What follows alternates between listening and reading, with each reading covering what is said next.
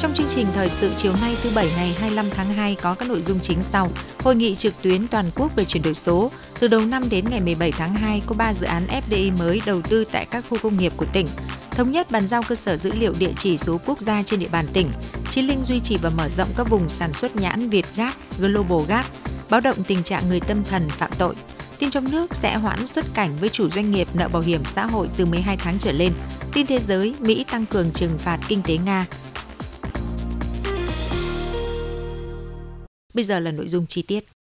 Sáng nay 25 tháng 2, Thủ tướng Chính phủ Phạm Minh Chính chủ trì hội nghị trực tuyến toàn quốc phiên họp lần thứ 5 Ủy ban Quốc gia về chuyển đổi số và tổ công tác triển khai đề án phát triển ứng dụng dữ liệu về dân cư, định danh và xác thực điện tử phục vụ chuyển đổi số quốc gia giai đoạn 2022-2030. Tham dự có lãnh đạo các bộ ngành trung ương và các tỉnh thành phố. Tại điểm cầu Hải Dương có Phó Chủ tịch Ủy ban nhân dân tỉnh Nguyễn Minh Hùng. Đến nay mới có 6 trên 30 bộ ngành và 29 trên 63 địa phương ban hành kế hoạch chuyển đổi số năm 2023. Quá trình thực hiện quy định bỏ sổ hộ khẩu giấy, sổ tạm trú giấy từ mùng 1 tháng 1 năm 2023 vẫn còn nhiều bất cập, chưa thật sự tạo thuận lợi cho người dân. Người dân phản ánh nhiều về những khó khăn vướng mắc khi thực hiện các thủ tục hành chính liên quan đến bỏ sổ hộ khẩu giấy. Ngày 26 tháng 3 năm 2021, Hải Dương triển khai chuyển đổi số. Đến nay, 12 trên 12 huyện, thành phố, thị xã đã ban hành quyết định thành lập tổ chỉ đạo triển khai công nghệ số cộng đồng cấp huyện. 235 xã phường thị trấn đã ban hành quyết định thành lập tổ công nghệ số cộng đồng cấp thôn khu dân cư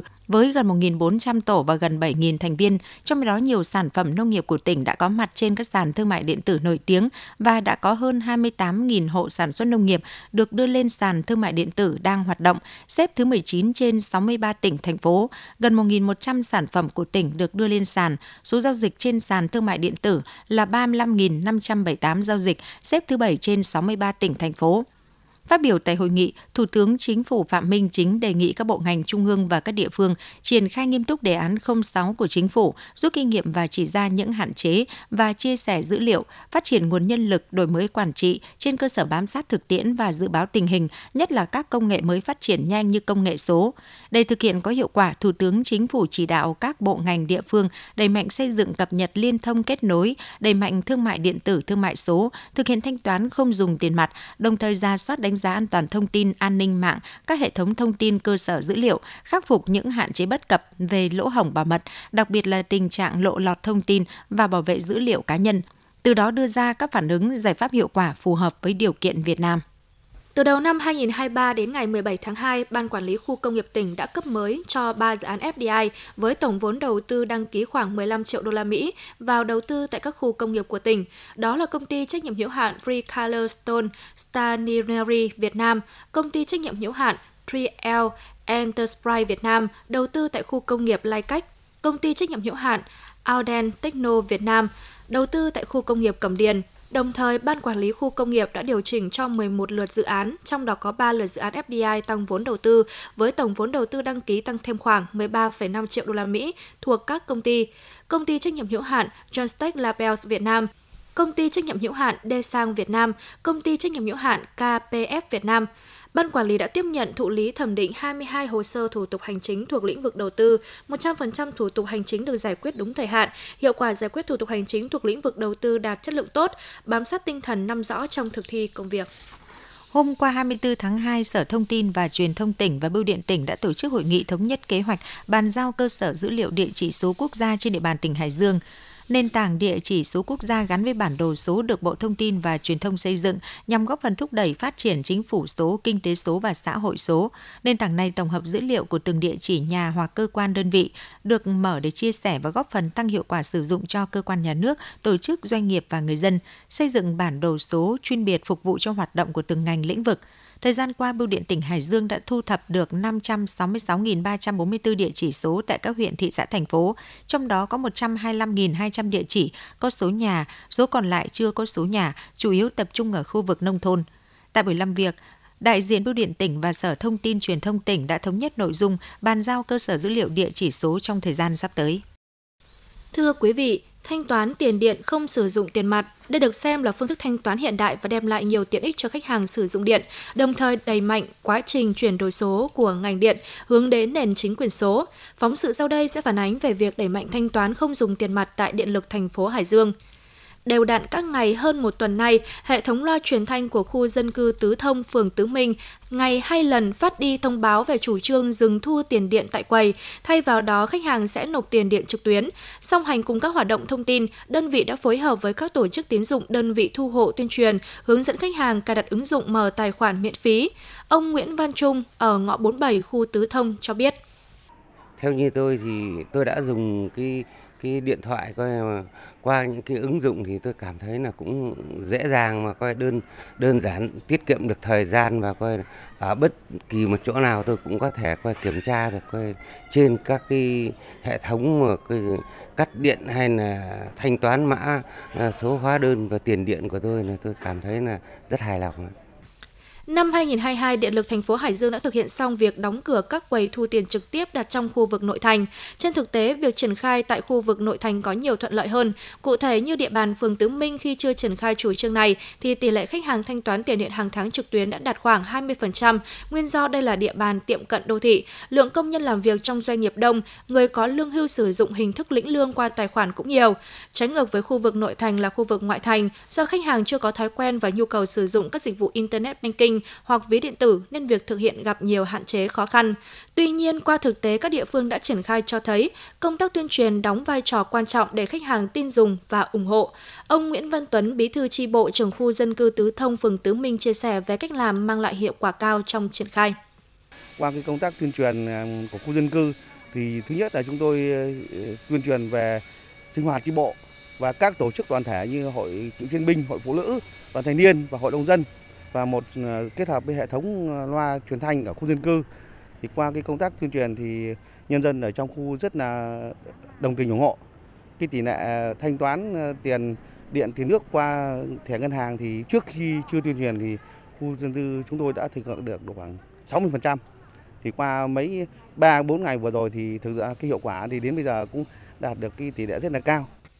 Trong năm 2022, Điện lực thành phố Hải Dương đã thực hiện đóng được 30 quầy thu tiền trực tiếp do đơn vị quản lý. Kết quả này đã đưa tỷ lệ khách hàng thanh toán không dùng tiền mặt chiếm gần 83%. Đến nay, Điện lực còn 15 quầy thu tiền trực tiếp tại 4 xã phường ven đô. Tại khu vực này, tỷ lệ thanh toán không dùng tiền mặt cũng đạt trên 40%. Ông Vũ Đức Huy, Giám đốc Điện lực thành phố Hải Dương cho biết.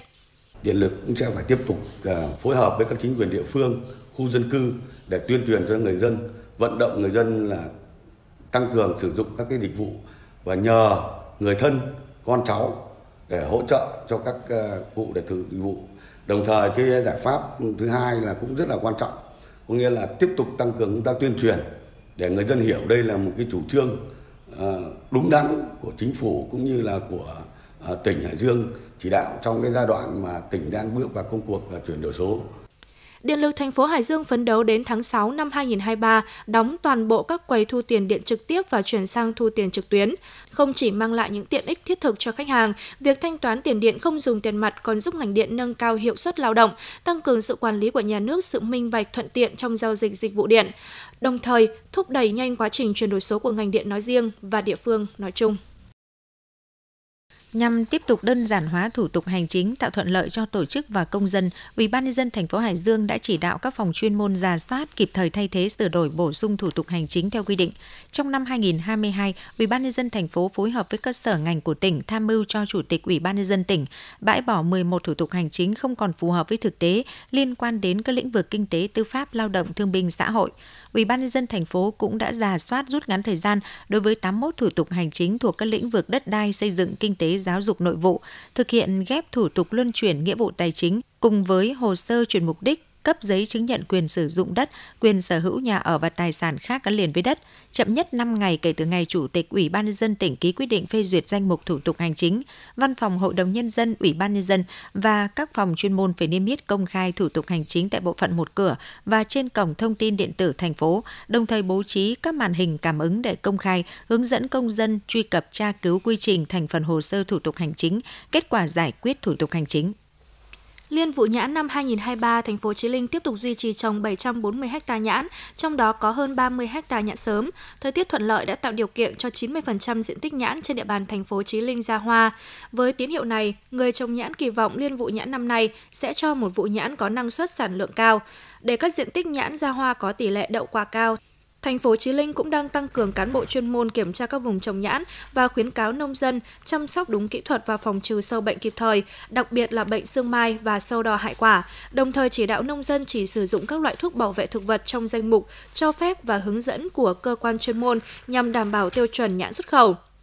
Vụ nhãn năm 2023, thành phố Chí Linh tiếp tục duy trì 190 ha nhãn sản xuất theo tiêu chuẩn Việt Gap và Global Gap, đồng thời hỗ trợ xây dựng mới hơn 10 ha nhãn sản xuất theo tiêu chuẩn Global Gap trên địa bàn xã Lê Lợi để đảm bảo tiêu chuẩn xuất khẩu. Năm 2023, thành phố Chí Linh tiếp tục duy trì 28 mã số vùng trồng nhãn được cấp để xuất sang Mỹ, Australia, Thái Lan, Nhật Bản. Sáng nay 25 tháng 2, Trường Cao đẳng Dược Trung ương Hải Dương kỷ niệm 68 năm Ngày Thầy thuốc Việt Nam 27 tháng 2, công bố đạt tiêu chuẩn kiểm định chất lượng cơ sở giáo dục nghề nghiệp và chương trình đào tạo nghề dược trình độ cao đẳng trải qua 58 năm xây dựng phát triển và năm 2019 được phê duyệt là cơ sở giáo dục có nghề trọng điểm quốc tế, Cao đẳng Dược Trung ương Hải Dương luôn khẳng định vị thế của cơ sở giáo dục công lập duy nhất của toàn quốc đào tạo dược sĩ trình độ cao đẳng. Với những nỗ lực trong đổi mới phương pháp giảng dạy và liên kết đào tạo với các cơ sở y tế, các doanh nghiệp ngành dược và một số nước, hàng năm hơn 95% sinh viên tốt nghiệp đều có việc làm, được các nhà tuyển dụng đánh giá cao về chất lượng nguồn nhân lực cùng với lựa chọn những sinh viên giỏi để mở các khóa đào tạo định hướng chất lượng cao, công tác nghiên cứu khoa học gắn với chuyển giao công nghệ đang là hướng đi mới trong việc khẳng định thương hiệu vị thế của nhà trường. Nhiều đề tài nghiên cứu khoa học đã chuyển giao sản xuất tại Trung tâm Nghiên cứu và Kinh doanh Dược của nhà trường. Sản phẩm được phân phối trên thị trường cả nước và được đánh giá cao về chất lượng. Chỉ tính riêng năm 2022 vừa qua, trung tâm đã sản xuất phân phối 40 sản phẩm thuốc mỹ phẩm. Kết quả đạt chuẩn kiểm định chất lượng cơ sở giáo dục nghề nghiệp và chương trình đào tạo nghề dược trình độ cao đẳng là minh chứng khẳng định chiến lược đào tạo của trường cao đẳng dược Trung ương Hải Dương đang đi đúng hướng phù hợp với xu thế thời đại. Nhân dịp này, trường cao đẳng dược Trung ương Hải Dương ra mắt thư viện điện tử trao bằng khen của Bộ Y tế, Ủy ban nhân dân tỉnh cho hai cán bộ giảng viên đạt danh hiệu chiến sĩ thi đua cấp bộ và nhiều cán bộ giảng viên đạt thành tích xuất sắc trong thực hiện nhiệm vụ. Có thể dễ nhận thấy việc sử dụng túi ni lông, cốc nhựa, hộp nhựa, chai nhựa, ống hút thìa nhựa dùng một lần có ở khắp nơi và rất tiện dụng. Theo các chuyên gia môi trường đánh giá, trung bình mỗi năm chúng ta thải ra môi trường 300 triệu tấn rác thải nhựa, trong đó 8 triệu tấn đổ thẳng ra biển, sông hồ và đất. Rác thải nhựa dù ở sông đại dương hay trên đất liền có thể tồn tại trong môi trường từ 450 đến 1.000 năm để phân hủy. Vì vậy chúng ta cần tạo thói quen nói không với việc sử dụng đồ nhựa dùng một lần. Cơ sở cháo dinh dưỡng Hoàng Hiếu trung bình một ngày cung cấp cho người tiêu dùng khoảng 500 cốc cháo. Cách đây 5 năm về trước, cơ sở dùng cốc nhựa sử dụng một lần. Đồng nghĩa với việc một ngày cơ sở có hơn 5 kg rác thải nhựa thải ra môi trường. Hưởng ứng cuộc vận động nói không với rác thải nhựa dùng một lần, từ năm 2017 đến nay, cơ sở chuyển sang dùng cốc, hộp giấy sử dụng một lần. Cốc hộp giấy dùng một lần dễ phân hủy, như vậy một ngày cơ sở đã loại bỏ được 5 kg rác thải nhựa như trước đây. Theo ông Hoàng Hiễu Họa, thành phố Hải Dương thường đến mua cháo và khi chủ cửa hàng dùng cốc giấy thân thiện với môi trường, ông rất vui. Ờ, tôi thấy là cái ờ, nhà hàng cháo Hoàng Hiếu này là sử dụng ờ, mọi cái chất liệu rất là đảm bảo. Thế thì sử dụng cái cốc bằng giấy này thì nó có cái ưu điểm là là dùng một lần và thứ nhất là nó vệ sinh này, thứ hai là sau quá trình mình dùng xong thì là nó dễ phân hủy, đấy, nó không bị ảnh hưởng đến môi trường. Trao đổi thêm về việc chuyển từ cốc nhựa sang cốc giấy, ông Nguyễn Văn Tuyện, chủ cơ sở cháo dinh dưỡng Hoàng Hiếu chia sẻ. Thấy là là cái cốc nhựa nó ảnh hưởng đến môi trường rất là lớn. Rác thải sẽ một cái cái lượng rác thải mà xả ra môi trường một ngày nó rất là nhiều. Không riêng gì quán chúng tôi mà tất cả xã hội như thế. Thế nên qua với à, vì môi trường xanh sạch đẹp nên là quán cháo chúng tôi cũng cải tiến lại tất, tất, tất cả lại là thành là cốc giấy. À, chuyển đổi sang cốc giấy vừa Ờ, đảm bảo sức khỏe cho những người mua và thứ hai là tốt cho đến cái xã hội bây giờ và sau này. Đồ nhựa dùng một lần không chỉ gây ô nhiễm môi trường mà khi để thực phẩm sẽ làm ảnh hưởng đến sức khỏe. Hiện nay trong quá trình kinh doanh, nhiều chủ cửa hàng đã tạo thói quen tốt cho người tiêu dùng là không dùng túi ni lông, cốc nhựa, hộp nhựa dùng một lần mà thay thế vào đó là túi, cốc giấy thân thiện với môi trường. Cho dù giá sử dụng cốc giấy, hộp giấy cao gấp từ 3 đến 5 lần cốc hộp nhựa. Quán cà phê John khi làm nước giải khát cho khách mang về đã sử dụng cốc, ống hút bằng giấy và thìa bằng gỗ. Việc sử dụng sản phẩm thân thiện với môi trường đã tạo một thói quen tốt với mọi người. Trao đổi về vấn đề này, ông Lê Hải Anh, quản lý quán cà phê John cho biết. Những cái sản phẩm à, từ nhựa thì nó có giá thành rất là rẻ, chi phí rất là rẻ nhưng mà nó khi thải ra môi trường thì nó có những cái à, chất thải nó không tốt, không thân thiện với môi trường thì à, cái sản phẩm bằng giấy này bọn em cũng nghiên cứu và cũng tìm hiểu thì Ờ, nó thân thiện môi trường, tự nhiên hơn và bù lại thì cái giá thành nó hơi cao một chút so với tầm ờ, cốc nhựa khoảng 4 lần. Khách hàng cũng ờ, dần dần quen với cả những cái sản phẩm này hơn. Họ cũng thích nghi với sản phẩm này hơn và ừ, em thấy các khách hàng cũng có cái tinh thần là bảo vệ môi trường. Tạo thói quen không sử dụng đồ nhựa một lần để hạn chế rác thải nhựa ra môi trường của các chủ kinh doanh đã góp phần vào mục tiêu đến năm 2030 giảm thiểu 75% rác thải nhựa trên biển và đại dương. 100% các khu điểm du lịch, cơ sở kinh doanh dịch vụ lưu trú du lịch và dịch vụ du lịch khác ven biển không sử dụng sản phẩm nhựa dùng một lần và túi ni lông khó phân hủy. 100% các khu bảo tồn biển không còn rác thải nhựa. Trong thời gian qua, những vụ án mạng do người tâm thần gây ra đã khiến người dân hoang mang lo lắng, thậm chí là bức xúc. Mặc dù đã có những cảnh báo nhưng vẫn chưa có giải pháp hiệu quả để ngăn chặn tình trạng này, phản ánh của phóng viên Ngọc Tiến. Đã hơn nửa năm sau cái chết của ông Đào Văn Ngát ở thôn Ngô Đồng, xã Lạc Long, thị xã Kinh Môn, nhưng gia đình vẫn chưa thể nguôi ngoai, tâm trạng buồn đau xen lẫn bức xúc. Nguyên nhân cái chết của ông Ngát là do đối tượng Nguyễn Thị Năng ở Đắk Lắk gây ra. Theo ghi nhận tại gia đình, do có mâu thuẫn với con gái của ông Ngát ở trong Đắk Lắk, nên Năng đã đến nhà ông Ngát chửi bới, gây sự, sau đó dùng kéo đâm khiến ông Ngát tử vong. Mặc dù kết quả giải quyết của cơ quan chức năng là đối tượng Ngát bị tâm thần, tuy nhiên những người thân của ông Ngát vẫn thấy chưa thỏa đáng. Là người chứng kiến và can ngăn khi vụ việc xảy ra, chị Phạm Thị Thu, con dâu ông Ngát cho biết. Chị chửi bố em thì là bố em mới tức quá bố em mới dắt chị ra cổng đuổi chị về thì là chị rằng co bố em thì là trong tay chị cầm cái kéo của nhà em từ bao giờ ấy. Thế là em mới nôi bố em vào thế là em nôi thì không nôi được thế là em đi, đi cầu cứu nhà hàng xóm thì là quay lại thì đã thấy chị đâm bố em rồi. Em thì mất bố thế mẹ em mất chồng thế giờ các cháu thì cũng mất ông bà. Thế bây giờ ờ, mà như thế thì là nó không có gọi là tí công bằng nào cả. Pháp luật gọi là không có tí công bằng nào với người mất. Bây giờ là người thần kinh thì vẫn nhớ nhơ đi bảo là đưa đi giờ đưa đi chữa bệnh bắt buộc thế ờ, bắt buộc. Thế sau này ừ, chị đấy ờ, chữa bệnh bắt buộc thế sau này chị khỏi bệnh thì chị có phải chịu truy tố hình sự hay không? Với cái chết của ông Phạm Văn Đông ở thôn Phương La, xã Cẩm Chế, huyện Thanh Hà cũng do đối tượng bị tâm thần gây ra. Cụ thể vào ngày 10 tháng 3 năm 2022, khi bệnh tâm thần của Lương Đình Hoàng trở nặng, gia đình đã đưa vào viện để chữa trị, nhưng Hoàng đã bỏ chạy. Khi chạy từ nhà ở xã Việt Hồng đến nhà của ông Đông ở xã Cẩm Chế, Hoàng đã dùng búa đánh vào đầu ông Đông do nghĩ mình bị bắt. Ông Đông đã tử vong sau đó. Ông Mạc Đình Tiến, bí thư tri bộ trưởng thôn Phương La, xã Cẩm Chế, huyện Thanh Hà cho biết nghe tin nhân dân báo thì chạy ra thì báo cáo với các anh là đến thời điểm đấy thì chỗ đối tượng này là thần kinh. Gặp đối tượng thì đã đánh anh. Thì là anh đã bị đánh vào đầu. Khi đó thì à, à, anh chạy được vào bên trong nhà thì báo cáo với các anh là cũng ngất xỉu luôn. Và thì máu me ra rất là, là, là nhiều. Thế khi đó thì cũng đã được à, nhân dân anh em là đã đưa đi viện. Thế thì vào cái việc đó thì cái đối tượng thì cũng đã Ờ, nhân dân đã chói và được công an chức năng của xã cũng đã vào kịp thời và đã khống chế được. Trên đây chỉ là hai trong số những vụ án mạng có liên quan đến người bị tâm thần trong thời gian vừa qua. Tuy nhiên, thực tế cho thấy công tác quản lý người tâm thần và trách nhiệm của các gia đình cũng như cơ quan chức năng chưa hiệu quả. Hiện nay vẫn còn nhiều người tâm thần đang ở cùng với cộng đồng dân cư, tiềm ẩn nhiều nguy cơ nhưng chưa được quản lý giám sát chặt chẽ. Ông Nguyễn Văn Tin, Chủ tịch Ủy ban nhân dân xã Lạc Long thị xã Kinh Môn đề nghị nếu như cái đối tượng mà thần kinh này mà không được quản lý ờ, tốt thì nó sẽ gây ra cái ảnh hưởng đến an ninh trật tự. À, ví dụ như cái trường hợp Ngô Đồng vừa qua. Đấy, đấy là một những trường hợp đặc biệt. Đấy,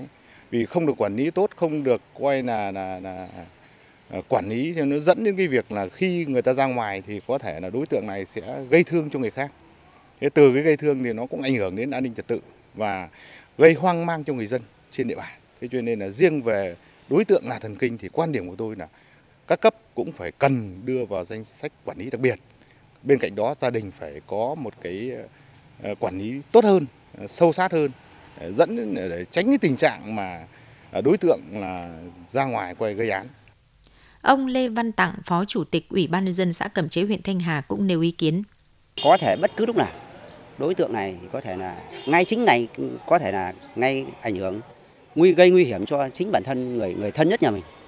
do vậy là một lần nữa thì chúng tôi cũng cũng cũng tha thiết đề nghị các cấp các ngành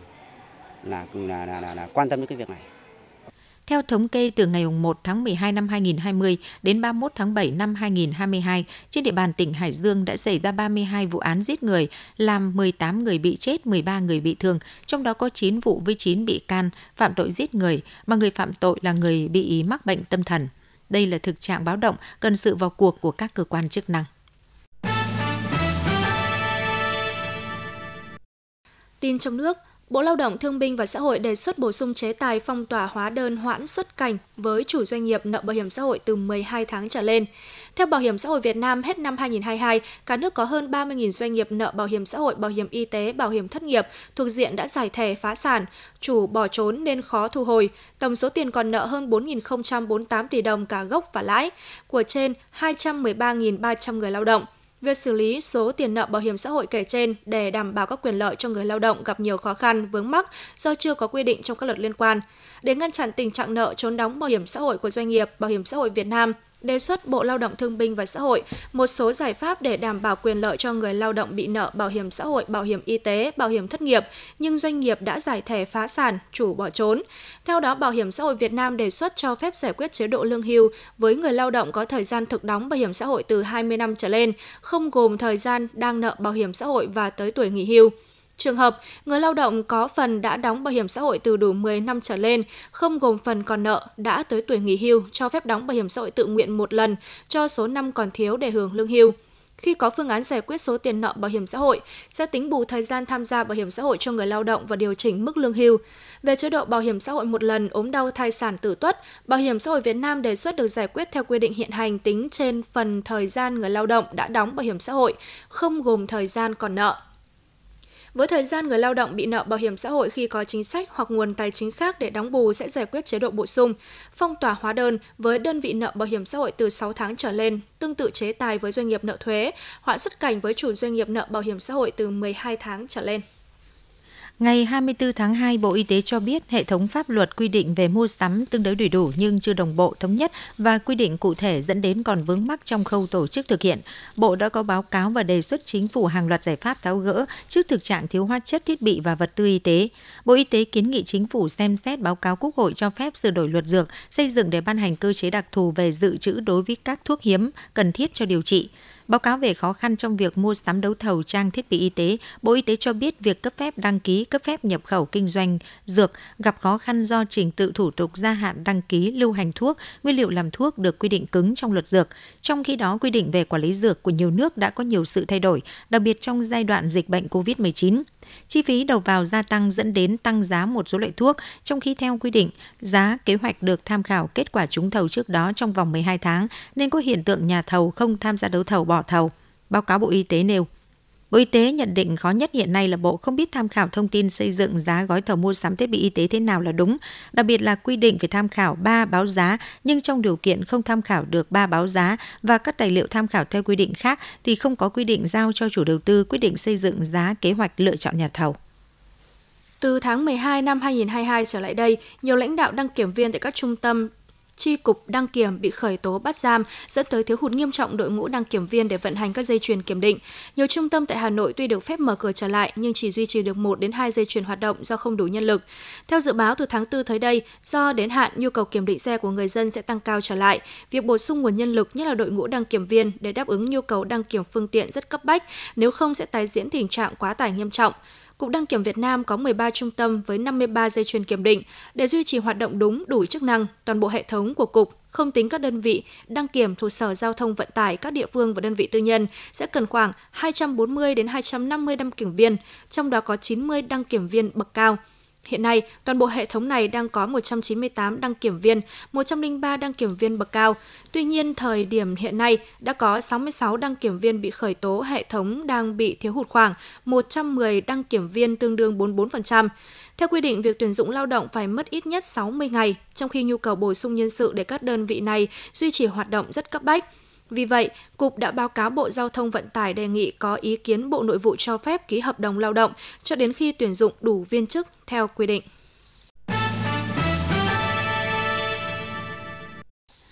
Tin thế giới, hôm qua Mỹ đã công bố gói biện pháp trừng phạt sâu rộng nhằm tăng cường gây thiệt hại kinh tế cho Nga, đồng thời tăng cường nỗ lực ngăn chặn Nga né tránh những hạn chế hiện hành. Nhà Trắng cho biết gói trừng phạt mới nhắm vào các ngành ngân hàng, khai thác mỏ và công nghiệp quốc phòng. Nhà Trắng nêu rõ Mỹ đang trừng phạt các lĩnh vực quốc phòng và công nghệ cao của Nga, trong đó có việc hạn chế nỗ lực của Nga nhằm né tránh những lệnh trừng phạt hiện hành. Ngoài ra, Mỹ cũng sẽ áp mức thuế lên tới 200% đối với mặt hàng nhôm nhập khẩu từ Nga kể từ ngày 10 tháng 3 tới. Mỹ đưa ra gói trừng phạt mới nhất ngày này sau khi một số quốc gia khác như Anh, New Zealand và Hàn Quốc cũng vừa công bố nhiều biện pháp trừng phạt nhằm vào Nga trong bối cảnh trong một năm xảy ra cuộc xung đột ở Ukraine. Cùng ngày, lực lượng đặc nhiệm tài chính quốc tế thông báo đã đình chỉ tư cách thành viên của Nga do nước này triển khai chiến dịch quân sự đặc biệt tại Ukraine.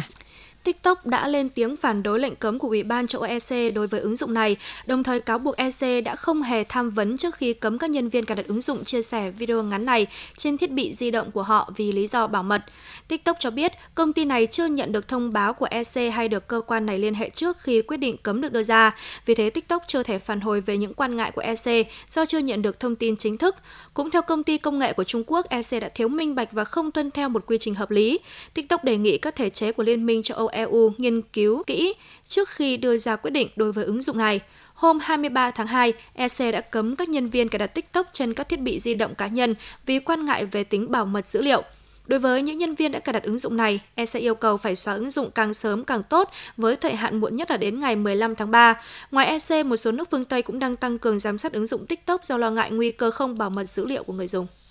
Sau gần 20 ngày tập trung cho công tác tìm kiếm và cứu hộ những nạn nhân của trận động đất kinh hoàng xảy ra dạng sáng ngày 6 tháng 2, giờ đây Thổ Nhĩ Kỳ bắt đầu chuyển sang giai đoạn tái thiết và phục hồi sau thảm họa. Tổng thống nước này Recep Tayyip Erdogan cam kết trong vòng một năm tới chính phủ nước này sẽ xây dựng lại một phần nhà ở cho những người dân bị ảnh hưởng. Thổ Nhĩ Kỳ đặt mục tiêu sẽ xây dựng 200.000 căn hộ và 70.000 ngôi nhà cho các nạn nhân với tổng kinh phí ước tính tối thiểu lên tới 15 tỷ đô la Mỹ. Tuy nhiên, số nhà ở này mới chỉ chiếm phần nửa trong tổng số 164.000 tòa nhà với hơn 530.000 căn hộ đã bị sập hoặc hư hại nghiêm trọng do động đất. Theo ước tính của chương trình phát triển của Liên Hợp Quốc UNDP, Thổ Nhĩ Kỳ cần phải xây mới ít nhất 500.000 ngôi nhà. Tổ chức này cũng đã đề nghị trích 113,5 triệu đô la Mỹ từ khoản tiền 1 tỷ đô la Mỹ mà Liên Hợp Quốc đã kêu gọi đóng góp cho Thổ Nhĩ Kỳ vào tuần trước để chi cho công tác dọn dẹp các đống đổ nát. Trong khi đó, theo ước tính của ngân hàng JP Morgan Mỹ, việc tái thiết các cơ sở hạ tầng ở Thổ Nhĩ Kỳ sẽ tốn kém tới 25 tỷ đô la Mỹ.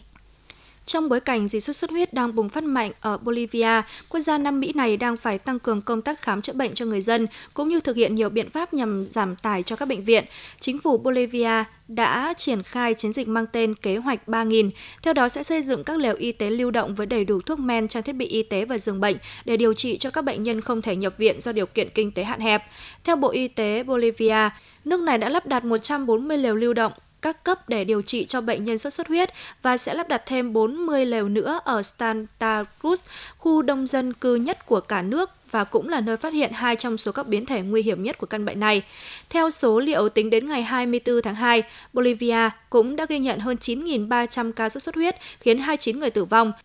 Dịch sốt xuất huyết còn xuất hiện ở cả quốc gia láng giềng Peru, khiến hơn 11.500 người mắc và 16 người tử vong. Hiện chính phủ Peru đã ban bố tình trạng khẩn cấp ở 13 khu vực miền Bắc nước này. Thông tin quảng cáo